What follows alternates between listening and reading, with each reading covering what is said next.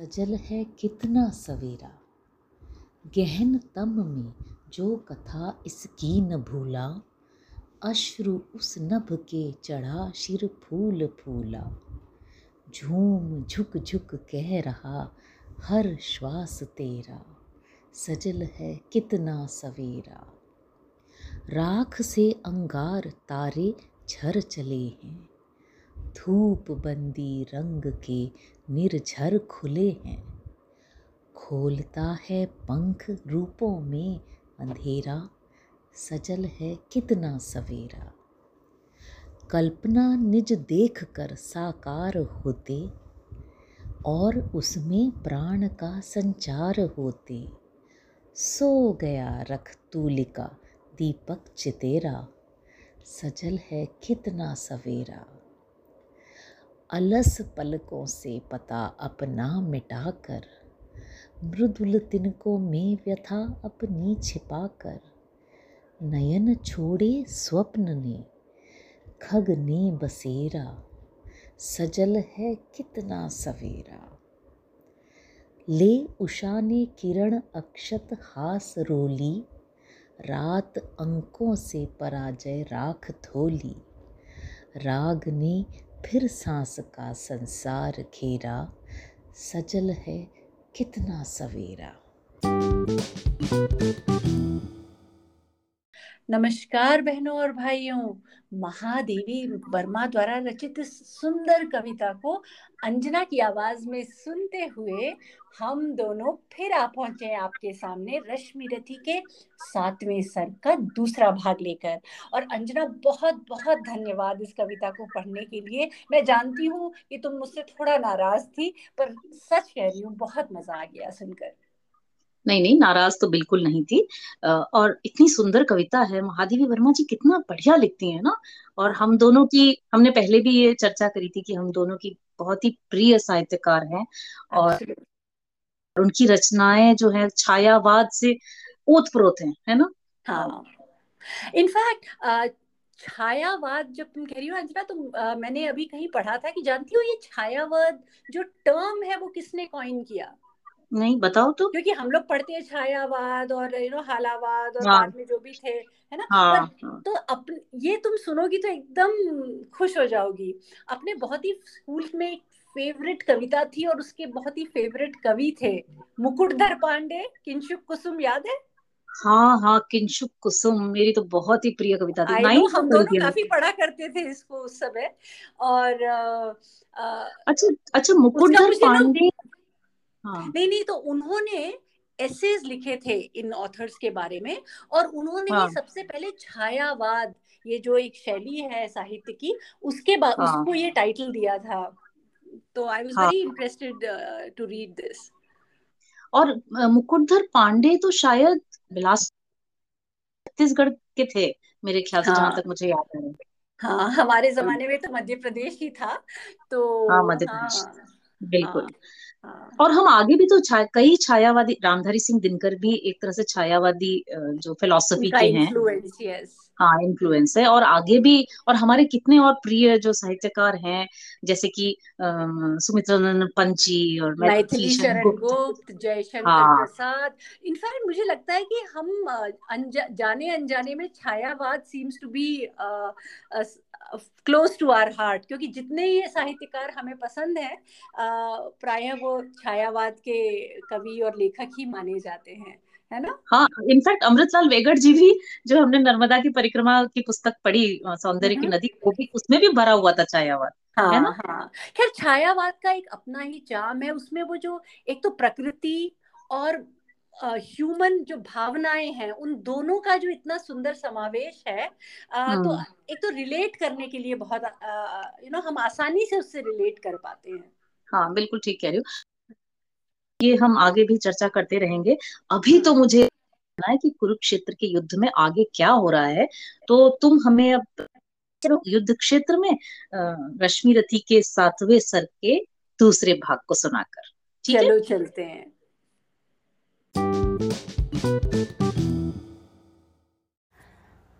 रथ सजा भेरियाँ घमक उठी, गहगहा उठा अंबर विशाल। कूदा स्यंदन पर गरज कर्ण, ज्यो उठे गरज क्रोधांध काल। बज उठे रोर पर पटह कंबु उल्लसित वीर कर उठे हूह।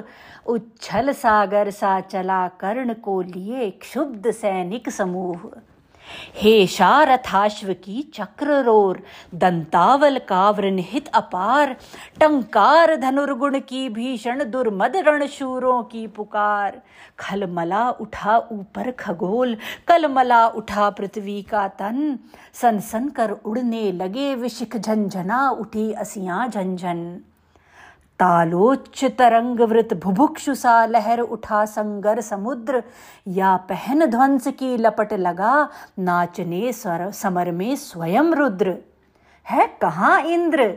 देखे कितना प्रज्वलित मर्त्यजन होता है। सुरपति से छले हुए नर का कैसा प्रचंड रण होता है। अंगार वृष्टिपा धधक उठे जिस तरह शुष्क कानन का तृण सकता न रोक शस्त्री की गति पुंजित जैसे नवनीत मसृण। यम के समक्ष जिस तरह नहीं चल पाता बद्ध मनुज का वश, हो गई पांडवों की सेना त्यों ही बाणों से विद्व विवश। भागने लगे नरवीर छोड़ वह दिशा जिधर भी झुका कर्ण। भागे जिस तरह लवा का दल सामने देख रोशन सुपर्ण। रण में क्यों आए आज? लोग मन ही मन में पछताते थे। दूर से देखकर भी उसको भय से सहमे सब जाते थे। काटता हुआ रण विपिन क्षुब्ध राधे गरजता था क्षण क्षण। सुन सुन निनाद की धमक शत्रु का व्यूह लरजता था क्षण क्षण। अरि की सेना को विकल देख बढ़ चला और कुछ समुत्साह, कुछ और समुद्वेलित होकर उमड़ा भुज का सागर अथाह। गरजा अशंक हो कर्ण शल्य। देखो कि आज क्या करता हूँ। कौनते या कृष्ण दोनों को ही जीवित किस तरह पकड़ता हूँ। बस आज शाम तक यही सुयोधन का जय तिलक सजा करके लौटेंगे हम दुंदुभी अवश्य जय की रण बीच बजा करके। इतने में कुटिल नियति प्रेरित पड़ गए सामने धर्मराज। टूटा कृतांत सा कर्ण कोक पर पड़े टूट जिस तरह बाज। लेकिन दोनों का विषम युद्ध क्षण भर भी नहीं ठहर पाया। सह सकी न गहरी चोट युधिष्ठिर की मुनिकल्प मृदुल काया। भागे वे रण को छोड़, कर्ण ने झपट दौड़ कर गहा ग्रीव, कौतुक से बोला महाराज, तुम तो निकले कोमल अतीव। हाँ भीरु नहीं कोमल कहकर ही जान बचाए देता हूँ। आगे की खातिर एक युक्ति भी सरल बताए देता हूँ। है विप्र आप, है विप्र आप सेविये धर्म तरु तले कहीं निर्जन वन में। क्या काम साधुओं का कहिए इस महाघोर घातक रण में? मत कभी छात्रता के धोके रण का प्रदाह झेला करिए। जाइए, नहीं फिर कभी गरुड़ की झपटों से खेला करिए। भागे विपन्न हो समर छोड़, ग्लानी में निमज्जित धर्मराज। सोचते कहेगा, क्या मन में जाने यह शूरों का समाज?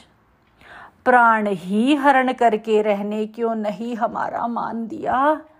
आमरण ग्लानी सहने को ही पापी ने जीवन दान दिया।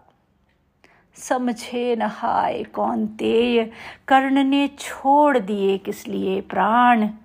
गर्दन पर आकर लौट गई सहसा क्यों विजयी की कृपाण। लेकिन अदृश्य में लिखा कर्ण ने वचन धर्म का पाल दिया। खड्ग का छीन कर ग्रास उसे माँ के अंचल में डाल दिया। कितना पवित्र यह शील कर्ण जब तक भी रहा खड़ा रण में चेतना मई माँ की प्रतिमा घूमती रही तब तक मन में। सहदेव युधिष्ठिर नकुल भीम को बार बार बस में लाकर कर दिया मुक्त हंसकर उसने भीतर से कुछ इंगित पाकर। देखता रहा सब शल्य किंतु जब इसी तरह भागे पवितन, बस होकर वह चकित कर्ण की ओर देख या परुष वचन रे सूत पुत्र, किस लिए विकट यह काल पृष्ठ धनु धरता है? मारना नहीं है तो फिर क्यों वीरों को घेर पकड़ता है? संग्राम विजय तू इसी तरह संध्या तक आज करेगा क्या? मारेगा आर्यों को कि उन्हें दे जीवन स्वयं मरेगा क्या? रण का विचित्र यह खेल, मुझे तो समझ नहीं कुछ पड़ता है। कायर, अवश्य कर याद पार्थ की तू मन ही मन डरता है। हंसकर बोला, राधे शल्य, पार्थ की भीति उसको होगी। क्षयमान क्षणिक भंगुर शरीर पर मृषा प्रीति जिसको होगी। इस चार दिनों के जीवन को मैं तो कुछ नहीं समझता हूँ। करता हूँ वही, सदा जिसको भीतर से सही समझता हूँ। पर ग्रास छीन अतिशय बुभुक्षु अपने इन बाणों के मुख से। होकर प्रसन्न हंस देता हूँ चंचल किस अंतर के सुख से। यह कथा नहीं अंतपुर की बाहर मुख से कहने की है। यह कथा नहीं अंतपुर की बाहर मुख से कहने की है। यह व्यथा धर्म के वर समान सुख सहित मौन सहने की है। सब आँख मूंद कर लड़ते हैं।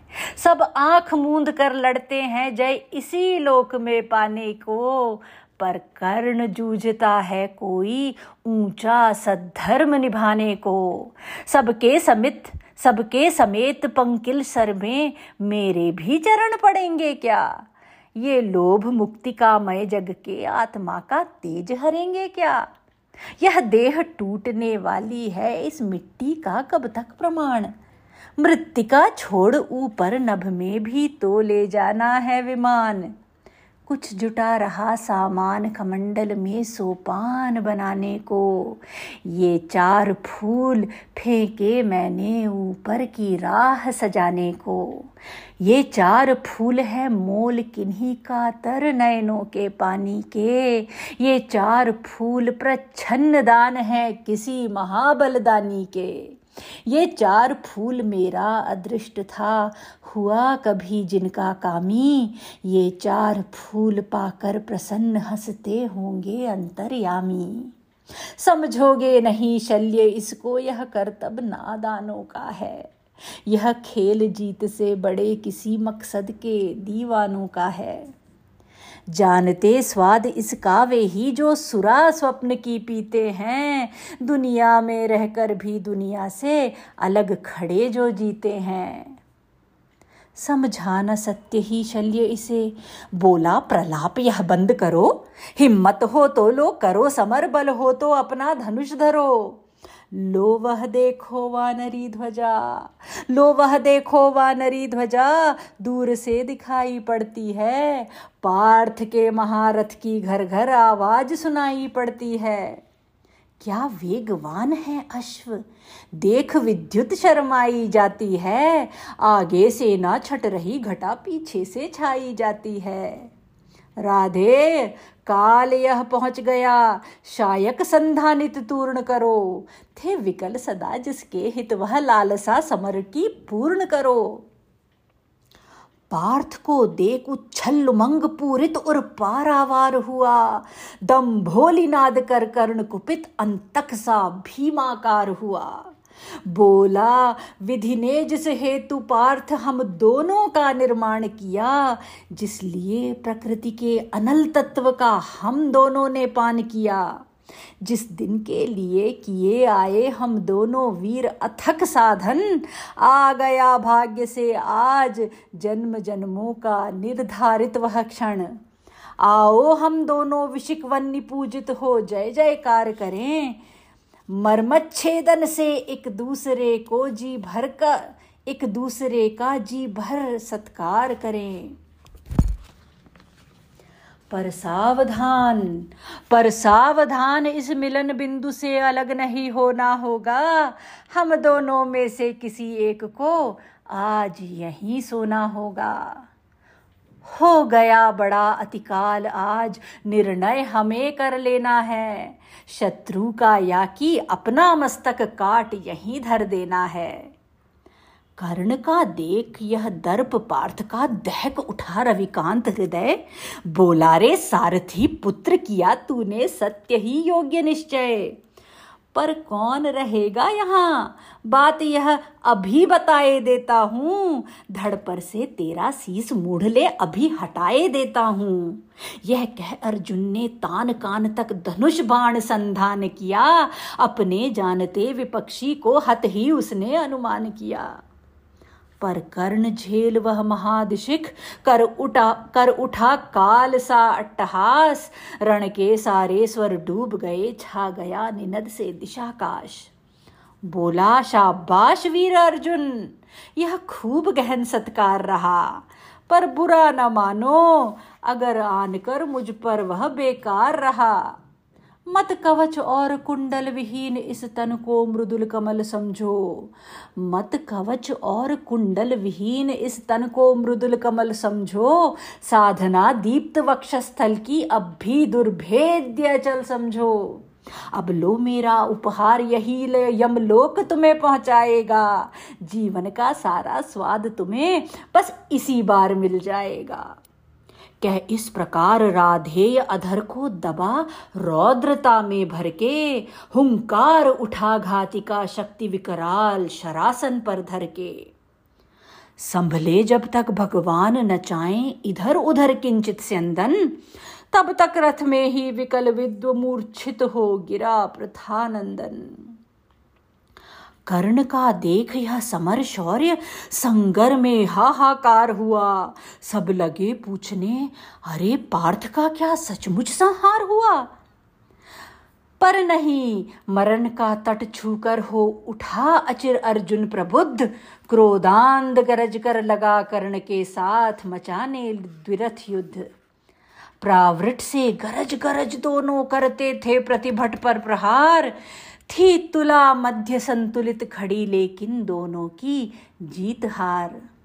इस ओर कर्ण मारतंड सदृश, उस ओर पार्थ अंतक समान। रण के मिस मानो स्वयं प्रलय हो, उठा समर में मूर्तिमान। जूझना एक क्षण छोड़ स्वतः, सारी सेना विस्वय विमुग्ध। अपलक होकर देखने लगी दो शितिकंठों का विकट युद्ध। है कथा नयन का लोभ नहीं। है कथा नयन का लोभ नहीं, समृद्ध कर सके स्वयं सुरगण। भर गया विमानों से तिल तिल कुरुभू पर कल कल नदित गगन। थी रुकी दिशा की सांस, प्रकृति के निखिल रूप तन्मय गंभीर। ऊपर स्तंभित दिन मणिका रथ, नीचे नदियों का अचल नीर।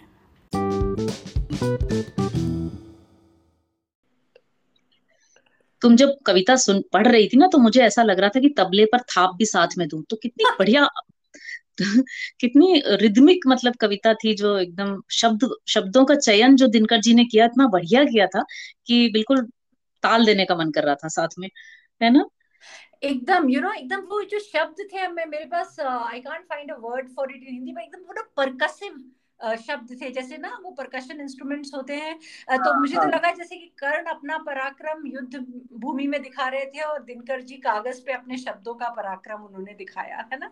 कितनी बढ़िया बात कही है तुमने। और ये इन तुमने ना मुझे कुछ दिन पहले संत ज्ञानेश्वर की कुछ पंक्तियाँ ज्ञानेश्वरी से गाकर भेजी थी ना जिसमें था कि अजर अक्षय अपूर्व हाँ, अपार आनंद। हाँ, तो हाँ, ये कुछ पंक्तियाँ जो कर्ण ने बोली ना मुझे वो सुनकर तुम्हारे गीत की याद आई जो क्षयमान क्षणिक भंगुर शरीर पर मृषा प्रीति जिसको होगी और इन चार दिनों के जीवन को मैं तो कुछ नहीं कुछ समझता नहीं समझता हूँ। वो ही करता हूँ जिसको सही समझता हूँ बहुत ही हाँ। है ना? बहुत ही बढ़िया पंक्तियाँ मुझे लगी हैं और तो है ही खैर हर पंक्ति अच्छी है लेकिन ये शब्द मुझे वो उसकी याद दिलाया संत ज्ञानेश्वर। ज्ञानेश्वरी की। है ना? हम्म। अच्छा अंजना आ, मैं ये सोच रही थी कि महाभारत जो है इतना बड़ा काव्य है इनफैक्ट दुनिया का सबसे लंबा काव्य है और और उसमें इतने सारे पात्र हैं कैरेक्टर्स हैं।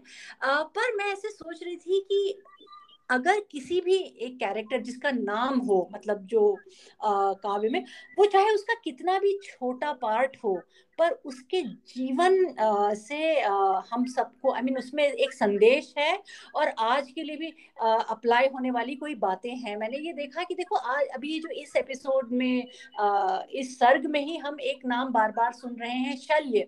जो कि हाँ. सारथी हैं कर्ण के तो शल्य हाँ. का जो कैरेक्टर है आई मीन वो हालाँकि शुरू में कहीं मेंशन हुआ पर मेनली तो वो कुरुक्षेत्र के युद्ध के बाद ही आ, उनका ज़्यादा रोल है महाभारत में आ, पर हाँ. उनके जीवन में ऐसी कई बातें हैं जो कि आज भी रेलेवेंट है और आज भी उस उनके जीवन और उनकी जो बातें हुई उससे सीखने को आज भी बहुत कुछ है क्या बोलती हो बिल्कुल ठीक कह रही हो। राजा शल्य जैसे जिस तरह से उन्होंने मतलब हॉस्पिटैलिटी ग्रहण की कौरवों हाँ। की और इस चक्कर में उन्हें मतलब उनकी तरफ़ से लड़ना पड़ा जबकि वो मामा थे पांडवों के है ना? एब्सोल्युटली हाँ। तो सोच समझ कर मतलब हमें हॉस्पिटैलिटी किसी की किसी से भी ऑब्लिगेशन हमें बहुत सोच समझ कर सही बात है।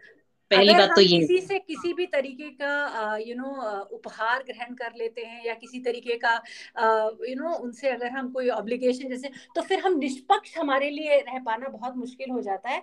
और सुनने वालों को मैं ये बता दूँ कि ये जो शल्य हैं अंजना ने अभी बताया कि मामा थे पांडवों के to be specific Nakul Sahdev के मामा थे मद्र नरेश। हाँ। तो माद्री जो थी पांडु की दूसरी पत्नी उनके भाई थे। और।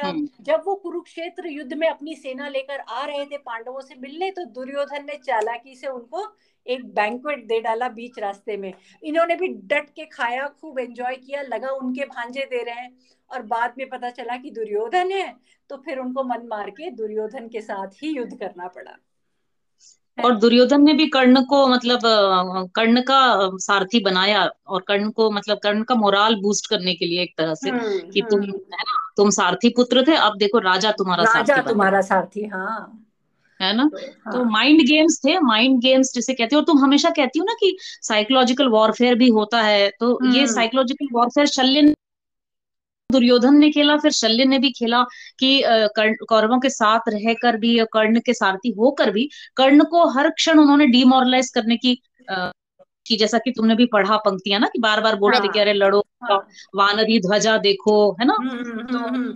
और पता है तुमको ये एडवाइस उनको किसने दी थी हाँ कि ये ऐसा मोराल डाउन करे। अपने धर्मराज युधिष्ठिर ने जब शल्य बहुत दुखी हो गए कि मैं आ, मैं क्या करूँ बेटा मुझे अब इन लोग के साथ लड़ना पड़ेगा तो उन्होंने कहा मामा जी कोई बात नहीं आप अंदर रहिए धर्मराज थे ना तो उन्होंने बहुत ही। धार्मिक ज्ञान दिया उनको कि आप जो है सारथी बनेंगे तो आप उसको डिमोरलाइज करिए ऐसी बातें बोल बोल कर तो आई I मीन mean, हाँ तो there are no heroes there are no heroes हाँ। अच्छा एक चीज़ मुझे समझ नहीं आई कि महाभारत जब सीरियल आता था और जो भी हमने कॉमिक्स पढ़ी थी उसमें तो युधिष्ठिर अच्छे खासे वॉरियर जैसे बिल्ट के थे लेकिन हाँ. इसमें एक पंक्ति में रामधारी सिंह दिनकर जी ने लिखा है कि मुनि मुनि कोमल हाँ। कोमल थे तो वो मुझे समझ नहीं आया। मुझे लगता है मुझे लगता है कि in fact it is a written fact कि युधिष्ठिर जो थे भाले आ, का हाँ. उनका वो बहुत ही स्ट्रांग थे आ, तो नहीं ये तो शायद मुझे लगता है कहीं ना कहीं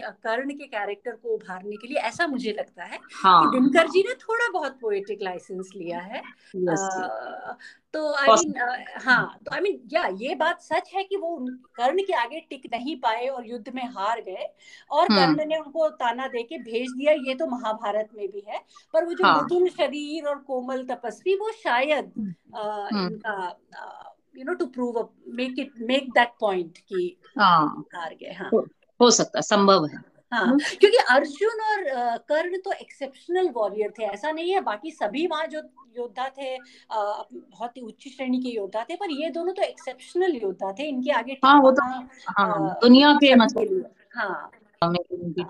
है ना? हाँ चलो ये फिर महाभारत देखते थे तो याद है महारथी और ये सब शब्द हाँ। हम लोग को कितने और वो बाण जो चलाते थे। हाँ हाँ तो सब एक दूसरे को भ्राता श्री और हाँ, माता भ्राता श्री माता श्री हम हमारी मम्मी को बोलते थे आज्ञा दीजिए माता श्री तो हाँ।